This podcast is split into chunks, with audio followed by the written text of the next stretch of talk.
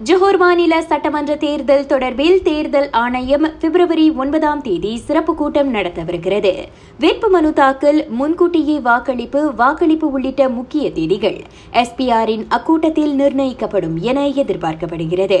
Johor மாநில சட்டமன்றம் கடந்த சனிக்கிழமை கலைக்கப்பட்டது. மற்றொரு நிலவரத்தில் ஜோஹர் மாநில தேர்தலை எதிர்கொள்ள தயாராக இருப்பதாக காவல்துறை கூறியிருக்கிறது. தேர்தல் சுமூகமாக நடைபெறுவதை உறுதி செய்ய பிற மாநிலங்களிலிருந்து கூடுதல் காவல் வீரர்கள் அனுப்பி வைக்கப்படலாம் என அது தெரிவித்தது.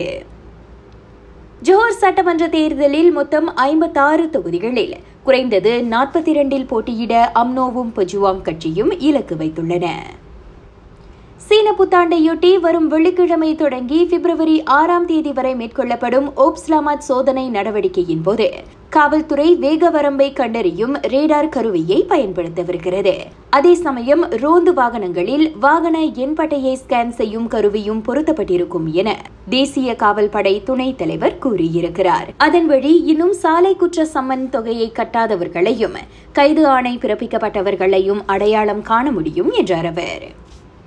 நாடு முழுவதும் ஒட்டுமொத்த பெரியவர்களில் கிட்டத்தட்ட ஐம்பது விழுக்காட்டினர் கோவிட் நைன்டீன் ஊக்க தடுப்பூசியை போட்டுக் கொண்டுள்ளனர். இதுவரை ஒரு கோடியே ஏழு லட்சத்துக்கும் அதிகமான பூஸ்டர் தடுப்பூசிகள் செலுத்தப்பட்டதாக சுகாதார அமைச்சின் தரவு காட்டுகிறது. இதனிடையே சுமார் தொன்னூற்றி எட்டு விழுக்காட்டு பெரியவர்களும் எண்பத்தெட்டு விழுக்காட்டு பதின்ம வயதினரும் முழுமையாக தடுப்பூசி பெற்றுள்ளனர்.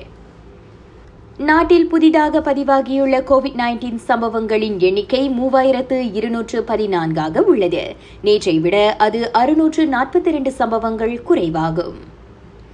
பினாங்கு முதலமைச்சர் தம்மை மீண்டும் ஐந்து நாட்களுக்கு தனிமைப்படுத்திக் கொண்டுள்ளார். அண்மையில் கலந்து கொண்ட நிகழ்வொன்றில் அவர் கோவிட் நைன்டீன் பீடித்தவருடன் நெருங்கிய தொடர்பில் இருந்ததாக கூறப்படுகிறது.